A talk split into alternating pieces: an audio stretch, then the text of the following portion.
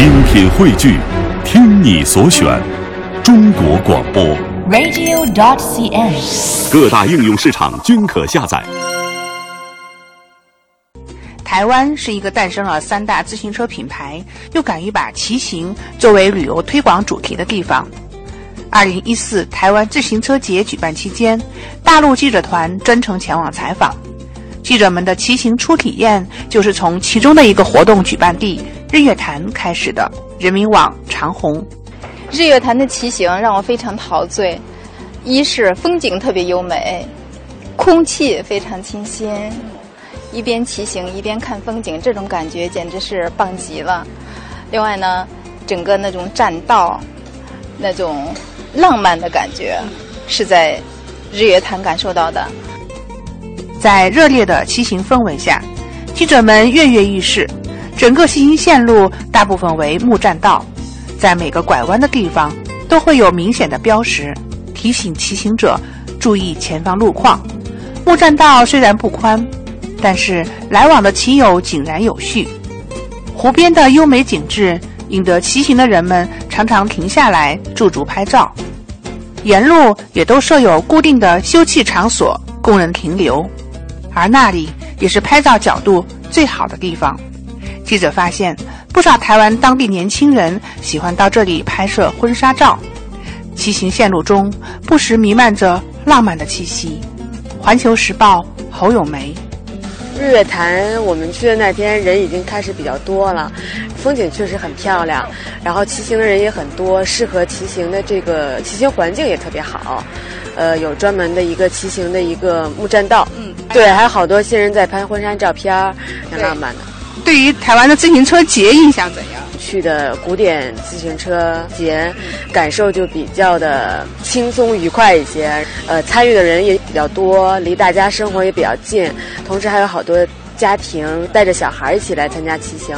呃，除了专门的这个骑行路线之外，还安排了好多其他的一些活动，包括一些古典自行车的展示，然后一些儿童组的比赛都特别有趣，好多装束扮演啊、有民国风呀，然后包括对还有轻功造型的一些，觉得都挺好玩的。好玩。看到比如说凤凰呀这种比较老牌的自行车，听说应该都是从民间就淘到的一些。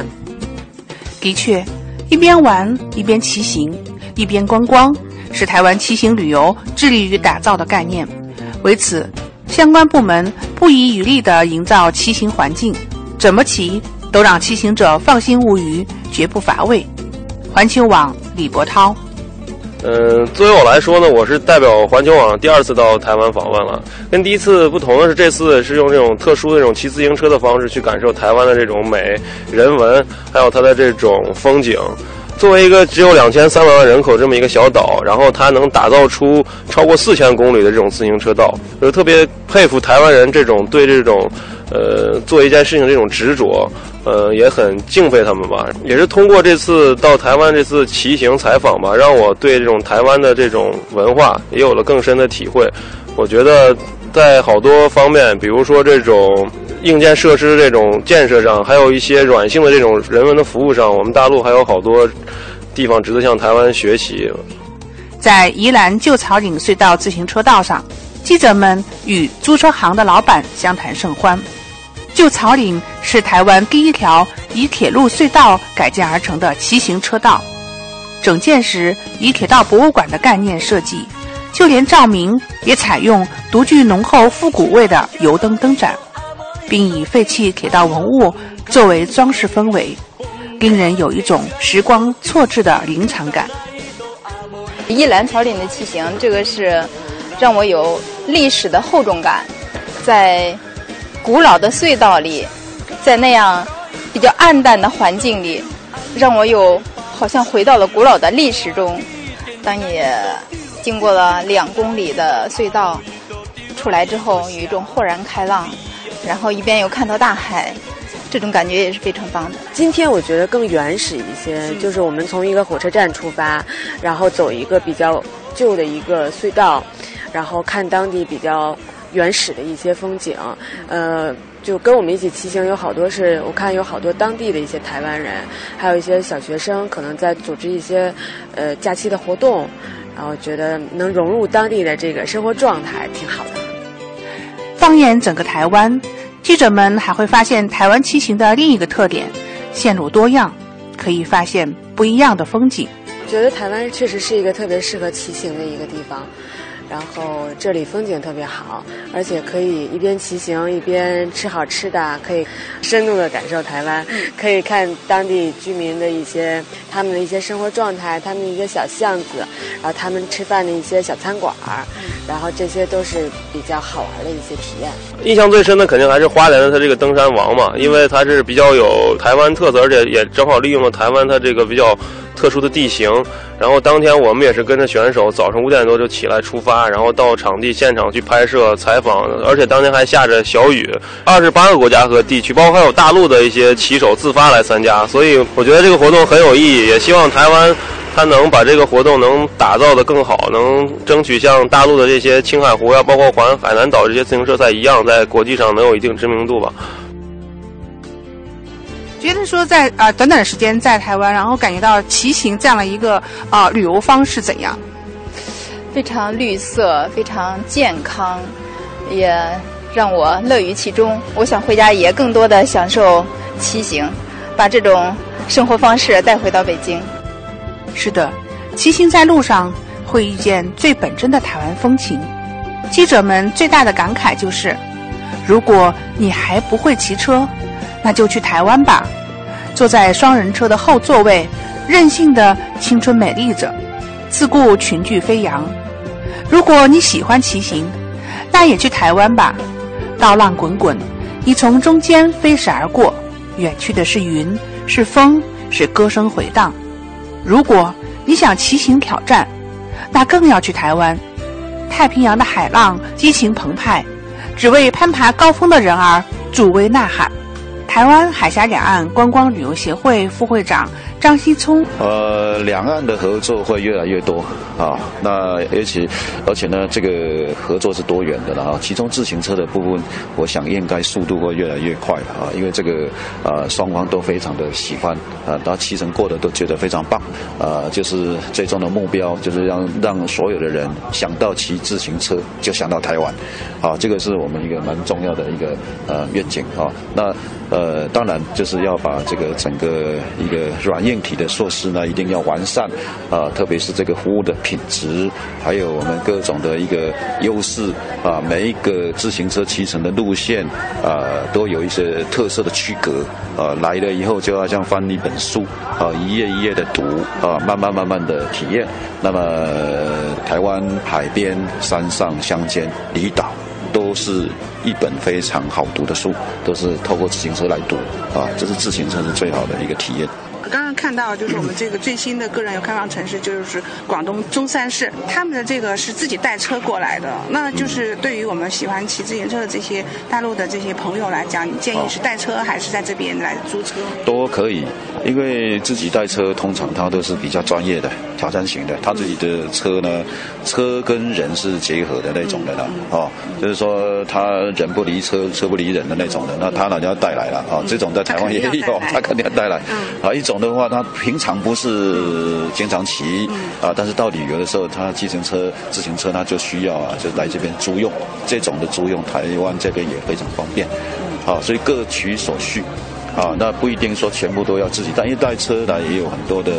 成本啦，哈，还有花费啦，哈，而且它这个运送过程有些呃不便。到到台湾来，我们尽量的让所有的到台湾来旅游的旅客都能够啊一个交通的便利、资讯的便利啊，还有各种服务的便利，让大家觉得哎这个环境来骑乘是最好的。我们在当初规划，我们就是结合铁路、公路都有啊，有些大客车它就可以去互挂啊你的自行车。铁路的话，还有我们的地铁，嗯，啊，你的自行车可以上地铁，它有专用的车厢，啊，车厢里面它有一个记号就是的。呃，我是台旅会副会长张希聪，我们台湾办理自行车节呢，已经有五年了，啊，那么各种的软硬体的设施越来越完善，啊，那么今年的举办呢，啊，特别得到啊将近二十几个国家地区的车友啊，啊，以车会友来进行自行车旅游。我会特别呢欢迎啊大陆上的朋友啊能够呢到台湾来骑乘啊，体验台湾的自行车旅游，贴近台台湾真实的风情的一个旅游活动，非常欢迎各位来台湾骑自行车旅游。记者雅萍，台湾报道。林夏有没有发现，刚才我们从亚平的采访当中啊，啊，听到了大陆很多媒体人士啊，不管是什么人民网的啊，还是这个来自央视的一些朋友们，哎，他们对于在宝岛台湾这个环岛骑行都有自己不同的感受。嗯，对，而且现在这个台湾的这种骑行之风啊，可以说是非常盛行的，啊大家都纷纷愿意到这个宝岛台湾去感受一下这种台湾的这种故乡原风景啊。哎，说到这儿，我记得前些日子您也和很多啊、咱们的同事们去了宝岛台湾，哎好像也进行了这个骑行，对不对？还真有这个环节。我们当时去的是台湾的唯一一座这个珊瑚礁的岛屿，呃，小琉球。在这个岛上呢，我们用了一种啊特别的方式，就是骑行这种方式去感受这个小琉球的海岛风光。当时我跟你说，那个感觉真的是，就是体验一种深度游的那种乐趣吧。然后海风静静的吹过，然后你骑着这个脚踏车，然后背上自己的一个简单的背包，嗯然后就是在这个岛上来回的穿梭，是就感觉哇，真的有点回到这个十七岁单车的那个那个年代。哇，真的是一种非常呃青葱岁月的感受，对不对？对对对对哎，其实说到这儿呢，你。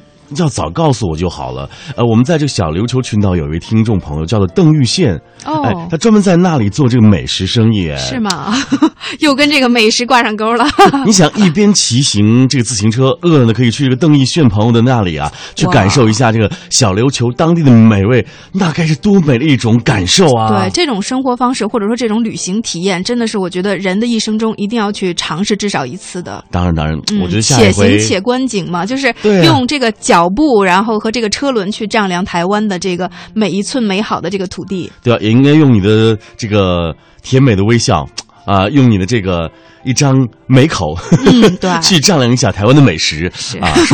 呃，其实你看啊，让大家觉得好像我是一个吃货一样，但是今天我们的这个主题还是跟吃有着密切的关系的。说到了林霞和白强的最爱面啊，对，而且其实我们刚才说到这个骑行，我刚才看到这个我们的这个互动社区上，记者雅萍也是非常贴心了，把他这个之前在台湾的呃参加这个自行车节的一些采访的图片放到了网上，大家不妨可以看一看啊。对，其实我要跟雅萍提个醒啊，不妨在这个骑行自行车的时候，在台湾吃一碗这个香煎的牛肉面，那是一种极致的体验，是吧？呃，不同的感受了不，同的配搭，混搭撞出这个火花了。好好好，哎呀，看来今天对于我家乡的这个牛肉面，我真的是非常喜欢，哎所以赶快来互动一下好吗？好啊，好啊。让以解我思乡之愁，好吧？嗯，啊好了，赶紧来看看互动社区啊。啊，我们看到谁呢？铁杆加劲，他说这个凡是吃到兰州牛肉面，然后说啊面条几乎都是用这个拉面，而且都相当有嚼劲，啊尤其是手感的这种口感非常的顺滑。嗯然后呢，想请教啊、白强的爸妈在做牛肉面的时候，确实都是自己擀面的吗？哎然后。就是意思是你是只负责吃的吧？没有没有，其实你知道兰州牛肉面啊，它是非常有公益性的。嗯它跟台湾牛肉面最大的不同是，台湾的牛肉面是手擀面，嗯啊，嗯，我们兰州牛肉面呢是用一叫做硼灰的一种物质啊，呃，放在这个面里，把它和成面团儿，然后用手呢抻出像呃毛细啊，像头发丝儿一样细。对，因为得用了蓬灰之后才能有那个韧劲儿，是吧？没错嗯，能把这个面拉得又长又细。说太对了，你要尝到兰州牛肉面的韧劲儿，吃到兰州牛肉面非常怎么讲这个 Q 弹的感觉啊。哎，我就爱吃那种毛细的，就特别细，特别细。对啊，呃，我们把它俗称叫龙须面嘛，哦对啊对对感觉非常的不错。希望大家有机会去兰州的时候呢，可以去尝一尝。但是呢，铁杆嘉音又问了说，林霞出生于这个面食魔域啊，山西，到底是山西啊这个手擀刀削面，呃，遇上兰州拉面，谁才是全球面界的至尊宝座呢？呃，林霞来阐述一下你对这个刀削面的感受好不好？哎，其实山西的面食真的是种类特别多。我觉啊得山西不光是刀削面有名儿，还有像什么油面呀、豆面呀，然后还有各种各样的。我觉得可能有很多我自己都没有吃过，啊还有那种小面团、猫耳朵面儿什么的那种，啊嗯，都味道特别好。哎，我要馋一下，你昨天晚上和一位山西的朋友就在我们家附近吃了这个，你不是也经常说我们山西刀削面好吃吗？那是为了那是为了以解我对牛肉面的思乡之愁。但是我告诉你啊，刀削面真的是我非常喜欢吃的，嗯而且你知道我非常喜欢吃山西的一种刀削面，叫炒刀削面。哦，你爱吃炒的。其实我觉得吃刀削面一定要去山西的大同那边那个正宗的山西，它的那个就是臊子，嗯我们都叫臊子嘛，上面的那个料，嗯哇，特别的香，就是那种肉末的那种臊子面啊，臊哎刀削面，呀哎呀，太好吃了。你看看，说到这儿运成小款来了啊，他说 山西，哎，我觉得这这个得你念，